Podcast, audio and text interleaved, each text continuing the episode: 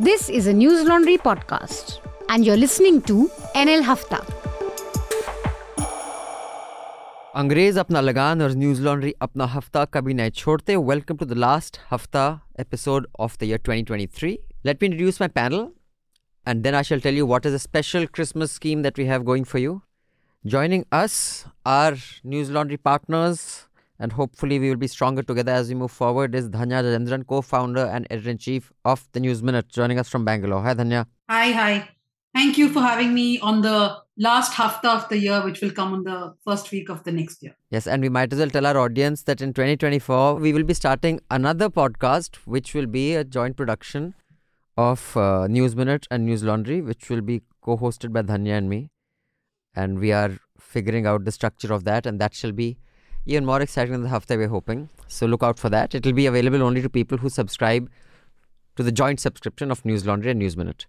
So uh, yeah, remember to make sure you have the joint subscription. It's already active. And the second announcement is an important one. In Jan, there's going to be this grand inauguration of the Ram Temple at Ayodhya.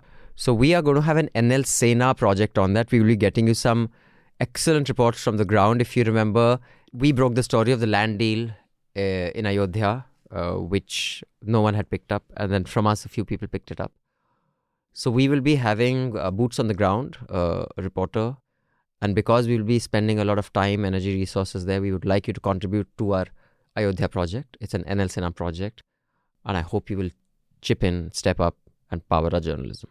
In the studio is our usual gang, Manisha Pande, Hello. uh, Raman Kirpal, our editor in chief. Welcome, sir.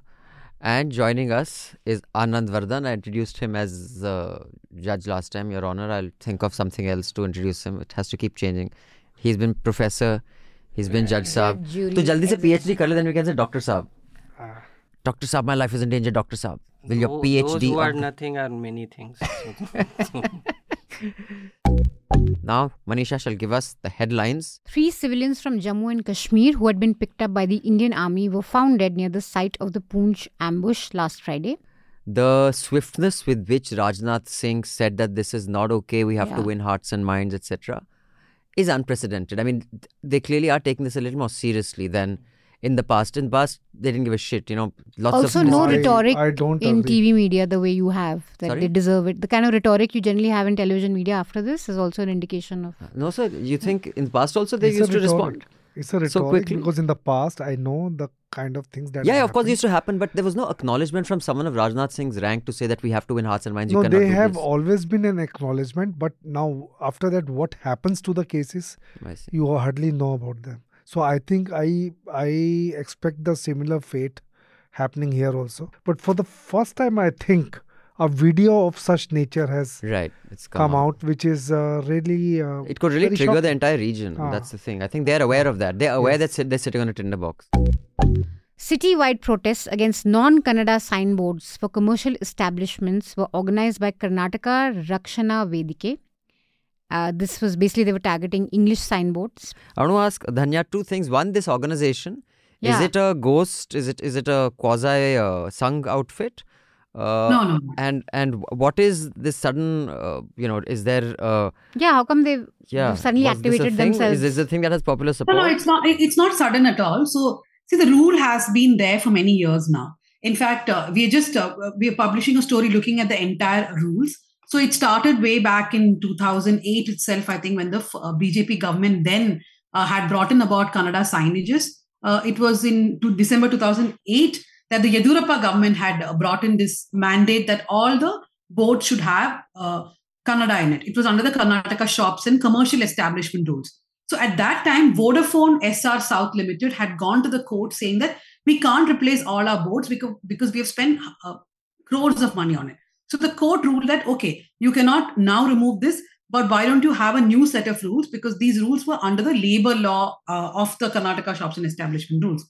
So then I think in 2014, uh, sorry, 2018, the BBMP, which is uh, the local body, they drafted these bylaws. They said that the signage should have 60% Kannada. See, I feel that this parochialism, which is, you know, seeping in, which is just creeping in, in the name of, uh, you know, the traditional uh, symbols like language, that is something which I am against.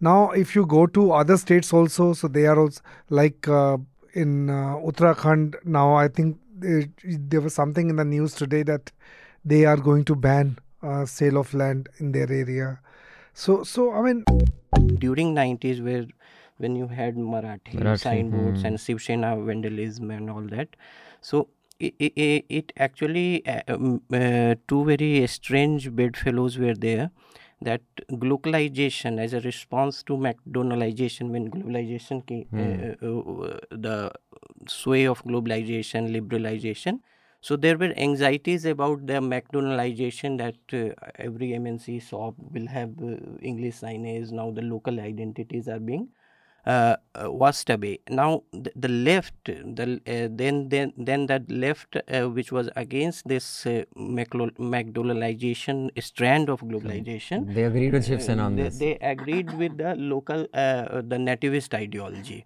so they there were strange bedfellows so uh, mm, one is uh, uh, as raman sir said that now uh, uh, that is perhaps the result of every native ideology now seeking a politicization.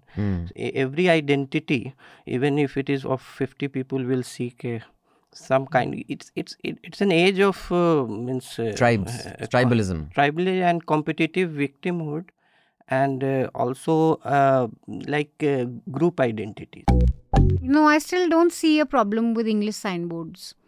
I think people take care of. I. I mean, and it's also low hanging fruit. If you want to preserve your language, I mean, signboards is really the last thing that'll help preserving of sign your language.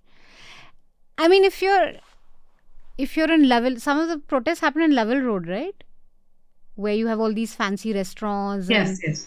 it's a very global kind of a place. Yeah, I don't. Un- I mean, you could have an American there. You could have somebody from Delhi. You could have But when a very large chunk of your population cannot even identify what is around them, everything is in English, I think it leads to social fissures. It leads to alienation of people who are from there. They not only cannot read, they cannot pronounce, they don't even know what this is. If you ask them where is XYZ, they don't know what you're talking about. So I think I, do, I'm not against this. I think, um, yes, I, I'm against the violence, but I think it is important The protest has also changed in one way that people see the imposition of Hindi as the BJP's agenda of you know Hindu Hindutva and the, of, of you know somehow making India into one identity. So there is a lot of uh, uh, politics underneath this. It's not just for uh, the local language or the rules, but the the thing is that over the years also the way the protests have happened have changed. Today there's a there's an added layer of the BJP's politics too. Right. So um, I'd just like to kick off the state of the media in 2023. Uh, way that get first comments from our guest. So generally, your commentary on the media for the year, Dhanya, and especially in the south, is it as bad as it is in the in UP? we do see a streak of the governments here going after the media by filing both police cases and unleashing their online uh, armies. And now I, I can understand the latter, where um, uh, any political party uh, has the freedom to respond to the media in whatever ways they want by, you know, mass uh, trolling or uh, putting out statements or whatever it is. But to resort to police cases is is a trend that all governments should avoid. In fact, we have put out a story uh, two days ago. It's a really long story done by my colleague haritha on CPIM versus the media in Kerala. And it's only when we started writing that we realized how many police cases have been filed in the last few months against media houses. I mean, UP, I think, is the worst offender. Like, uh, I think yesterday there was this one YouTuber, not even a YouTuber, he just, I think, posted that he called, I think, Modi a liar and Yogi an addict, and they're addicted to power and lies or whatever. And they've he's had a FIR slammed against him, and he was arrested. you have spoken about BBC eh, and you have spoken about uh, news uh, Click. hmm. click.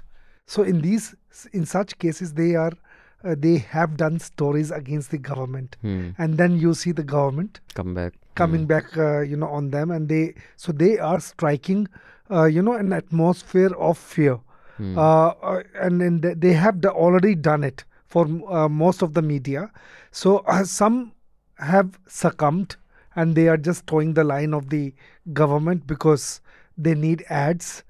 Uh, Yeah, which is and they are surviving incentive. on that ad. Hmm. So they are, uh, you know, very happily uh, uh, you So- know so- they have so- so given in. This year, the total number of IT notices that we have received, and I, including me, I think we've touched about 65.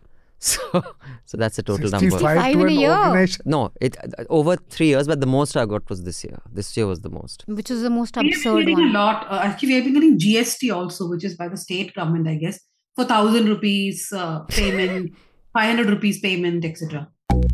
Couple of big trends for this year. One, definitely preference of YouTubers and content creators among politicians who no longer want to be questioned by journalists. And this is true for BJP and the Congress. So you saw And from for celebrities also. Yeah, and it's gonna it's only going to increase, and I guess in some way we only have ourselves to blame for it. In in the sense, mainstream television journalists who made themselves irrelevant, and you saw that with Rahul Gandhi also engaging with Curly Tales, and the number of journalists who reached out to him for uh, you know interviews, all of them were declined. Ravish Kumar had to walk with him. So this engagement with non-news content creators on YouTube, you saw that in a big way, and that's only going to increase.